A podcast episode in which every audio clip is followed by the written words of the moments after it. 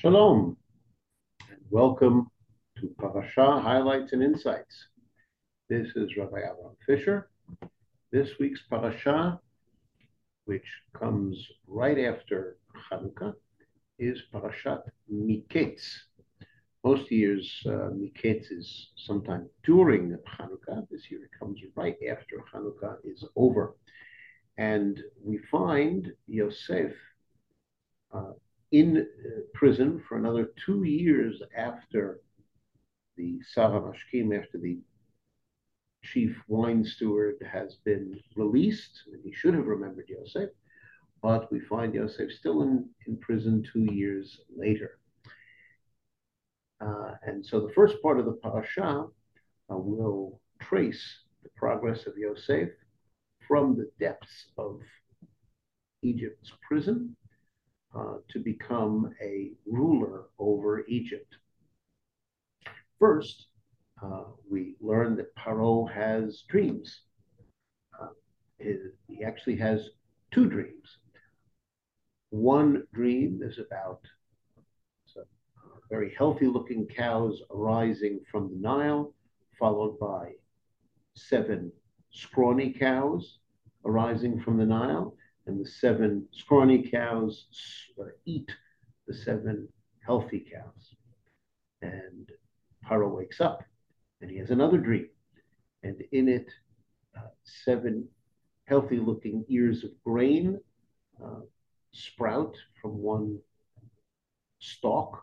And it is followed by seven very scrawny, wind-blown ears of grain that sprout afterwards. And once again, the scrawny ones, uh, in this case, the scrawny ears of grain, swallow up the uh, healthy looking ears of grain, grain and uh, once again, Paro wakes and realizes that it's a dream. Paro is very disturbed by this, and so he assembles his various wise men and sorcerers, and none of them is able to interpret the dream to Paro's satisfaction. And it's at this point that the chief wine steward remembers uh, Yosef. He says, I have committed a sin. I remember my sins, um, and I state them before Paro. And he retells to Paro what had happened uh, when he and the chief baker had dreams that disturbed them and in the prison was a Hebrew uh, slave who was able to interpret the dreams accurately. Uh, point of fact, the chief wine steward was restored to his position, and the chief baker was uh, was executed, just as Yosef had interpreted their respective dreams. And so Paro gives the order, and Yosef is hurriedly prepared uh, to appear before Paro shaved, his clothing is uh, is changed, and he's presented before Paro. And Paro tells Yosef his dreams. And Yosef, who has said that the interpretation of dreams uh, come from God, uh, so he's not taking personal credit. He's saying that God interprets the dreams. Uh, perhaps God will help me interpret your dreams. And when Paro retells the dreams very vividly, uh, Yosef listens, and the first thing that Yosef says is that they're really one dream, which might have been what was bothering Paro all along, that uh, he felt that these two dreams were really one dream message. Uh, and it's also possible that the other interpreters uh, of Paro uh, interpreted them as separate dreams.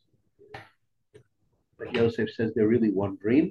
And the message from God is that Egypt will have seven years of plenty, and that will be followed by seven years of famine. And the years of famine will be so terrible that uh, the years of plenty will have been forgotten.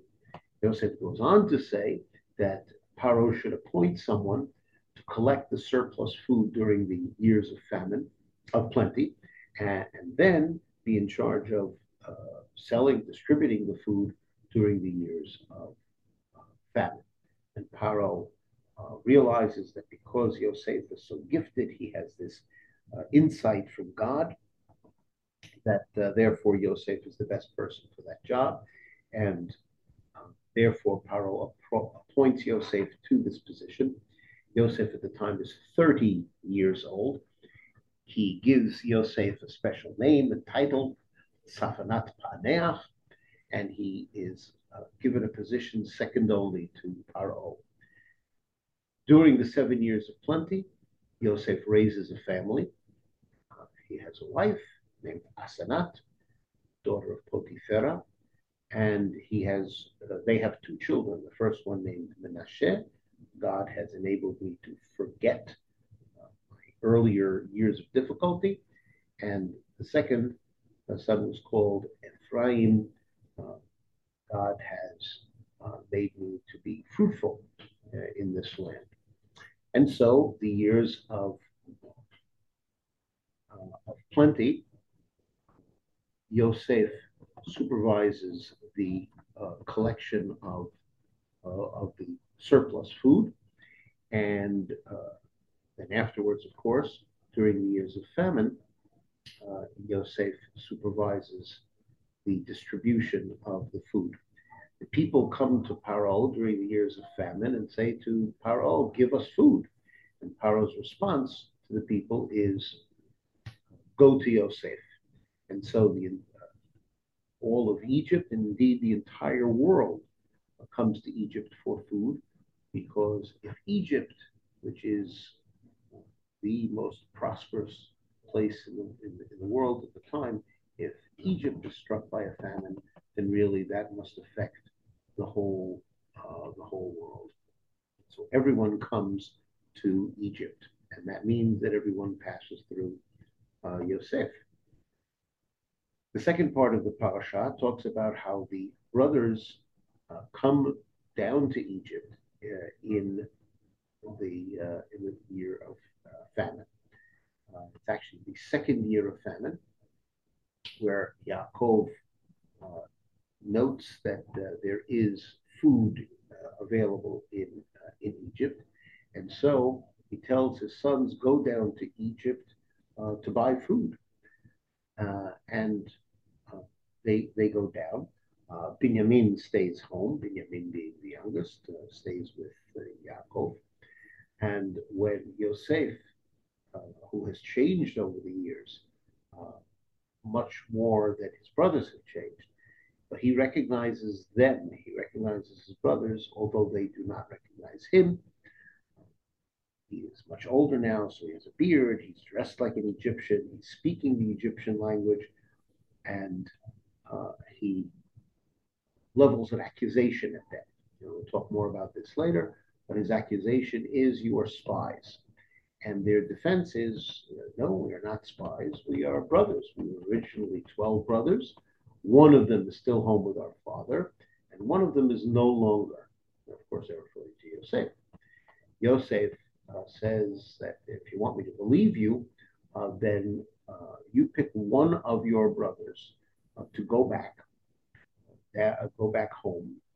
There is another brother that you claim, and uh, bring him. Then I'll believe you. And he puts them in jail for three days And during those three days, they do not offer uh, one of their brothers to, uh, to go down uh, separately from them. They, they do not offer one to endanger himself uh, by going separately. Until after the three days, uh, Yosef uh, says, Well, if you do plan to return to Egypt, they will have to do that because, after all, um, they will have to come again in order to purchase food. If you do, uh, you must bring your youngest brother that you claim you have with you. And in the meanwhile, I will keep one of you uh, until you return. The brothers speak among themselves. They must be speaking in Hebrew, uh, thinking that Yosef doesn't understand. Of course, he does. And they say that the reason why we're suffering this way is because of what we did to our brothers. So it seems that over the years, they've come to realize uh, that they had treated Yosef unfairly. Uh, Ruvain says, uh, I warned you, but you wouldn't listen. And Yosef uh, understands all of this, of course, and he is uh, he's moved by it. He turns away and he cries. Uh, but he doesn't want them to to notice his crying because uh, he wants to continue this uh, this ruse. Of course, the question is why, and we will discuss that uh, later. Uh, and so Yosef decides that the brother that's going to stay behind is uh, going to be Shimon. He has Shimon bound, uh, and he says uh, to send the brothers away. But he says to his servants, fill their sacks with food, because that's why they came to purchase food. after all, they do claim to have families. There's no reason why their families should suffer. but put their money back in their sacks. And uh, along the way, one of the brothers discovers that his money has been returned, and they don't understand why is Hashem doing this to us. Uh, eventually, the brothers do return to Yaakov. They tell Yaakov what happened, uh, which explains why Shimon is not with them.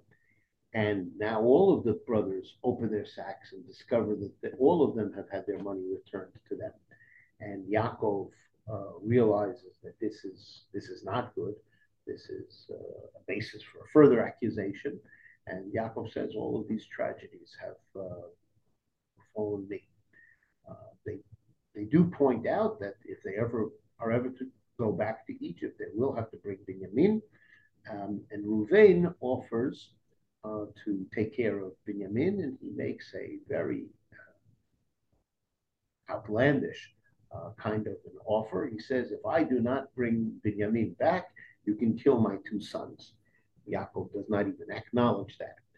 Uh, but Yaakov does say, at this point, you're not going down to Egypt. Uh, that's, uh, that's it. In the next part of the parasha, um, in the next part of the parasha, uh, the brothers do have to return to, uh, to Egypt. The famine is severe. Uh, they've eaten up the food that they took down before, uh, and they must go once again. And so Yaakov says, uh, go down once again to Egypt and purchase food. And Huda points out that we can't go down without Binyamin. Yaakov accuses, accuses them and says, Why have all these tra- tragedies uh, happened to me? Why did you tell uh, the man in charge that you have another brother? Benjamin? The brothers claim, Well, he asked. Uh, this time, uh, instead of Ruvain's very odd offer, uh, Yehuda makes the offer that he will take personal responsibility for returning Benjamin safely. And he says, I will take responsibility, and if I do not, then you will consider me a sinner uh, and punish me any way uh, you see fit, is uh, more or less what he is offering. And he may be offering uh, to give up his place in Olam Haba. At this point, that Yaakov realized there's really no choice he says, take some gifts to uh, appease that man, uh, and also take additional money to purchase the new food, as well as the money that was returned uh, returned to you.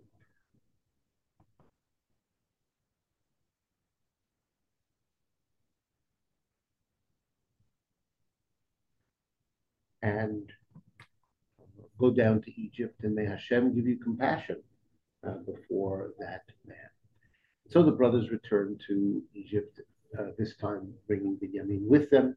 When Yosef sees Binyamin, uh, among those who are coming to purchase food, he gives the order uh, to his, uh, his servants to bring these brothers to my house.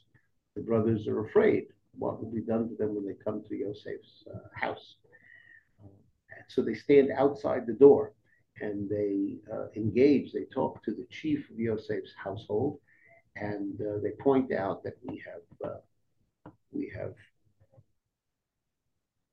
returned the returned the money that uh, we received last time. Must have been some sort of mistake. And we've also brought other money uh, to buy new food. And the chief says, Do not fear. Your God has given this food, this money to you. Then he brings out Shimon and welcomes them all to Yosef's home. And now they really must go into Yosef's home. And finally, uh, in the middle of the day, Yosef returns home for uh, his, uh, his meal. Uh, Yosef asks about their father's welfare. How is he? Um, and he also blesses Binyamin, and once again, privately, Yosef cries.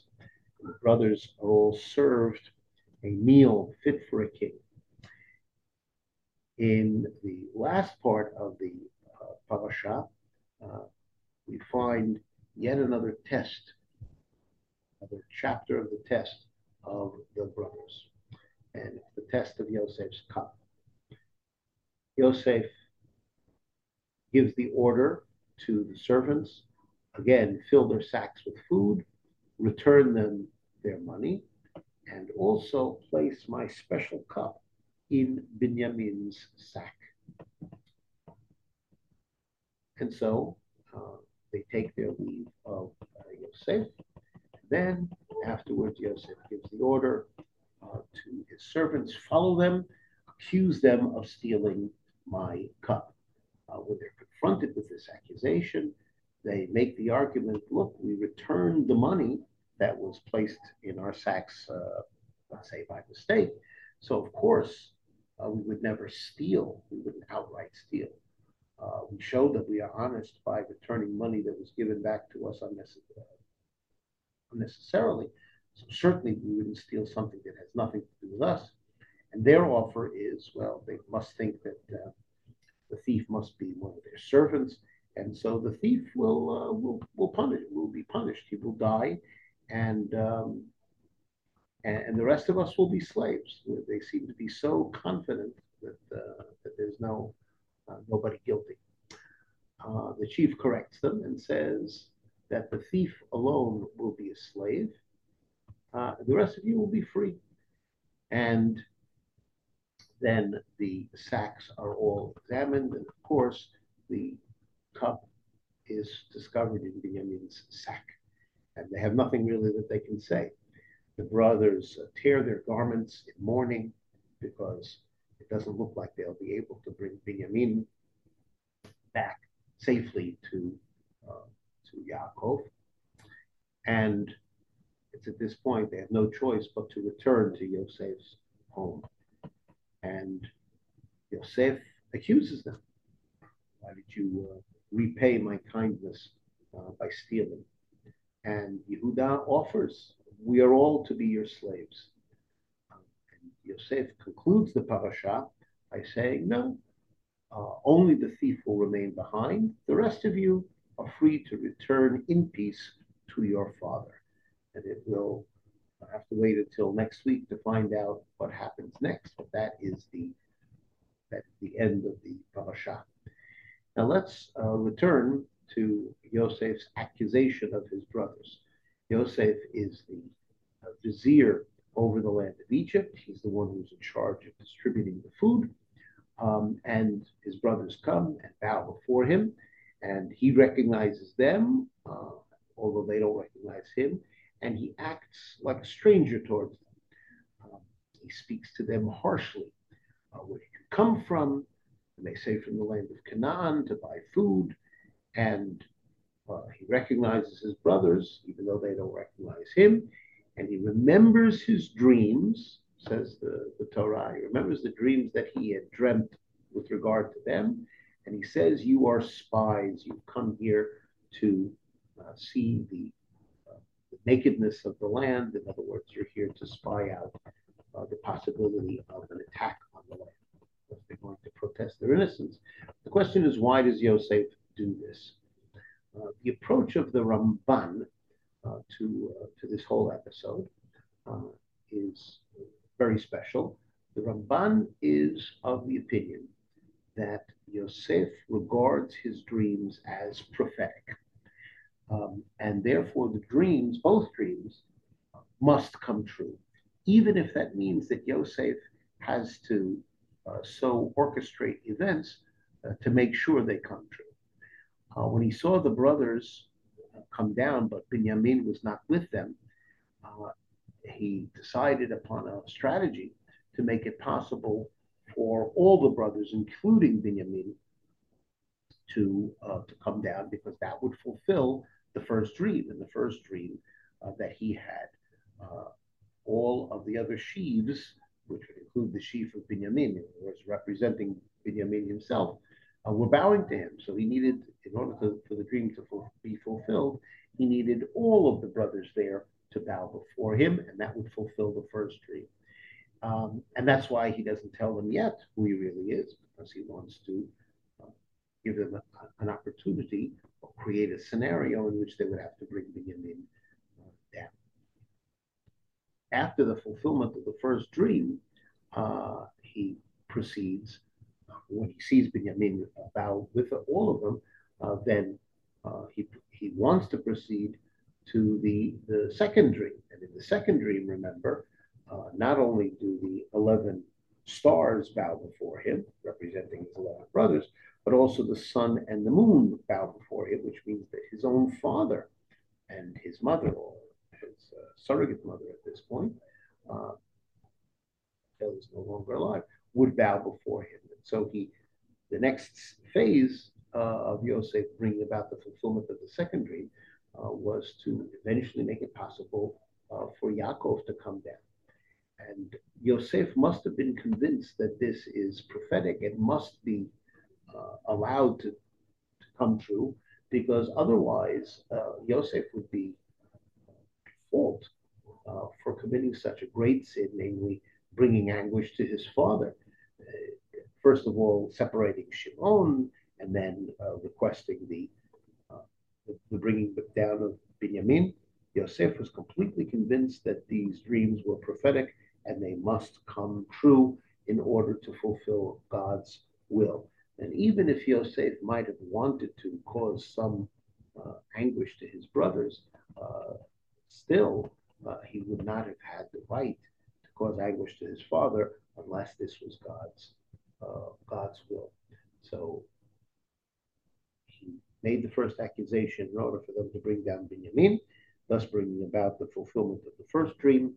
And then um, the uh, he proceeded to try to bring about the fulfillment of the second dream, because after all, after Yosef successfully interpreted Paro's dream, uh, for which became clear that all of these dreams are going to come true, his own dreams as well as Paro's, uh, then it was absolutely uh, imperative that the, dreams uh, be made to come true.